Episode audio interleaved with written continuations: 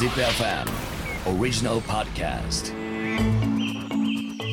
Think about the future.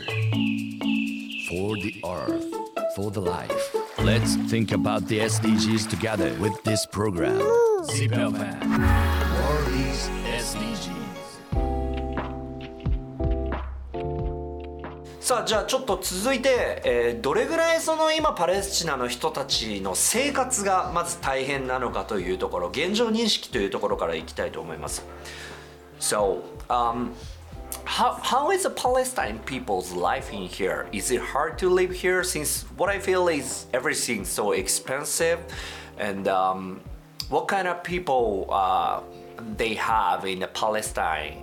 And also, is it hard to live, hard to make the money? How is the situation in here in this country now? You know, as a Palestinian now, I mean this generation, I mean the people who came after Nakba, I think I cannot say because they did a lot of massacres for the people during Nakba. You know what's Nakba? What's mean? Nakba. Nakba. It's the time for the first war. It's 1948 when they occupied Palestine. They came and they did a lot of massacres inside the villages in 1948, and they killed a lot of people. Oh, after the Middle Eastern War. I mean, in 1948. 48. Yes, when they start to occupy the land for Palestinians at that time. There were a lot of people they living in 1948. They killed them and they kicked the rest of the people. But I mean, if the time returned to the back, because they did a lot of massacres and still until now, I am sure that this kind of people, they never can live like that generation. But that people, they thought, if they leave for example, for 1 week or 2 weeks, they thought they will return back. But this is the problem. Now they understand how it's the situation. They never can get back if they leave. And then they stay in their land. I know it's hard to do your business. I know it's hard to do even the food, the water, everything. But, walaikum assalam. But I mean, as I'm local woman who living here, if I think, for example, to go to Japan, what I want to do there? What I'm looking for money? I don't want to have money. I want to be I prefer to die in my land without food, without anything, than to be a refugee outside my country. Because this is our resisting to keep staying here. We never give up. We hope we have our freedom one day. But doesn't matter how it's heavy life. It's very heavy. No one, you cannot live instead of us. You cannot live here without job, suffering by the occupation, by the checkpoints, struggle the whole day, every minute you are struggling by that. You cannot live here because you are not grow with this to deal in this occupation. But we know how now, we know it's hard. Even the baby, when he starts just to talk, he just understands the situation here. And this is why we want to have a lot of children. If they kill, for example, 1 or 2 from your children, then you can have someone left. Like what they do now, they kill many people, and they kill sometimes 2 or 3 from the same family. At least you can have 1 or 2 for yourself. You understand what I mean? Yeah. This is why we are giving more children, to give more chance for people to grow up. Okay. Because so before you go into the details, in the basics, is the Palestine people suffer from something, making money, try to find a job easy or hard? How is the life in here? No, it's very hard even to do job. And if you want to work in the West Bank, the salary, it's not enough even for food. It's not enough. Like the workers, who work at the government, or teachers, or doctors, the workers, the government workers, maybe they can get paid 3,000, 2,000 sometime, 4,000. Maximum the people many years they can get 6,000 shekel. I mean, even if they cut your salary for 80% or 50%. You have people at this. You have children at the school. You have at the university. you have to pay for the house because you take loan from the bank to build your house or to buy your car or to do something like this. You loan money even sometimes to eat. You understand how you can give the money, the loan back, how you can give your just what you need from the daily life from every day. How you can do that? It's very hard. Okay.今お話ししてたのが、まずそのウエストバンクっていうヨルダン川西岸っていうエリアですね、すなわちパレスチナのエリアなんですけど、で結構やっぱ仕事を探すのとかも大変だったりとかして、職種とかも非常にもちろん限られたりとかするし、で人によってもちろん給料は違うんだけれども、例えばじゃあ3000シェケル、これ日本円で11-2万円ぐらいなんですよ。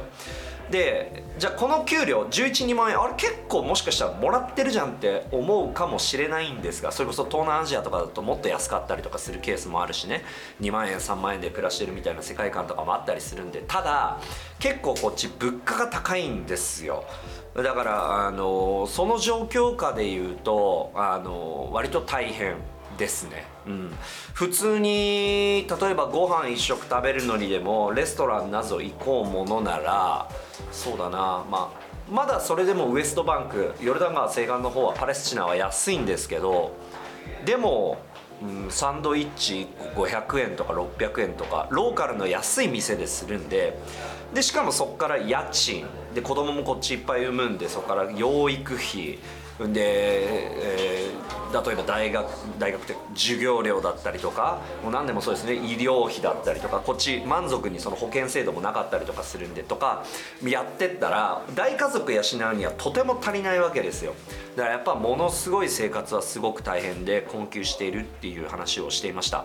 でさらに付け加えて彼女の場合は女性支援をやっているので、その女性の方々の今の状況っていうのはどうなのかっていうところを聞いてみたいと思います。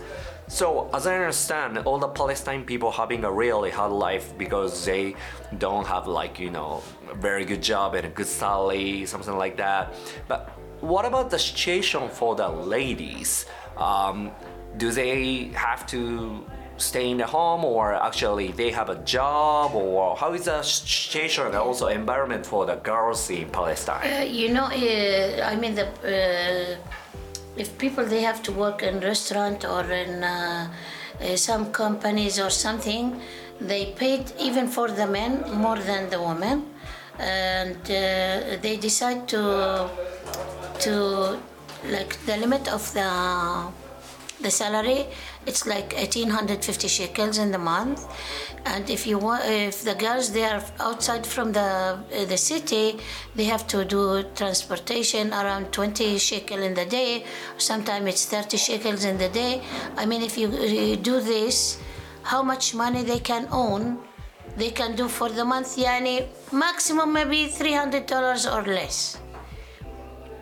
Can you imagine that? You can work for $300 in the month.Like almost 6 days in the week, no one can take this money. But people, if they are in need, they can do that. But again, as a woman, not all the women they are allowed to work outside the house because they still controlling the woman to be outside. Is that because of the Muslim culture? No.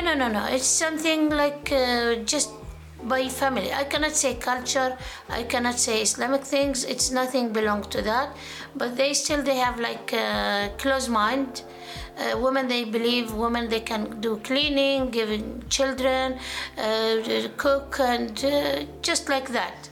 Women they are just for the house, not to be outside. They believe the women they are not working, they cannot work.This is why we decided the idea it came to women in Hebron to start to do the embroidery, because something they can do it when they are home with their children. They don't have to be with problems with the families. They just can stay home doing their when they have time they can do the embroidery.When they finish with the kids and do the homework, they can do the embroidery. But the problem will keep going on that until Corona. And after Corona, it's hard to find the customers again. Okay. Hold on. Before you get into that, let me ask you this. compared to the boys and the girls, I heard in general in Palestine, usually girls more go to the universities compared to the boys. So girls more have the educations, but they actually don't have a job after they graduate the university. Is that true? Yeah, it's true. You know why? Because I have four daughters, and all of them, they went to the university. We thought, if we educated them, if they are in need later, they cannot do factory or something like that because it's hard for them. People, they start talking behind all these problems, or they cannot go to clean or this stuff. Then they can be teachers, they can work. I mean, they can do what they want later if they are in need. The man, they are not, maybe they cannot give enough money for the family, they can help. But if he agree from the beginning for her to work, she can help. But if her husband, for example, die, and if she divorce, if she has kids, if she has something else, she is sick, she can find her educated and she go and work. You understand why? But the men, it's open, everything for them, it's open to work. It's easy to go to Israel, for example, to work, to find job there. Even they finished their university and they cannot find job. And for my nephew, he was engineer and he finished the school, the university, but he cannot find job. And he's a worker now. Mm. He's a worker. You cannot work in your educated or what you graduated for. You cannot work in that. Mm. Then you can find another else. It's easy for a man to do any job. It's not easy for women to do any job. I see. Okay. You understand why? Yeah. Okay. まず女性のその仕事の部分で言うと結構大変でそもそも値付けされてる賃金が違う。例えばレストランで働いた時に男性と女性だと女性の方が給料をそもそも安く設定されているケースとかもあって、まずそれがフェアじゃねえと。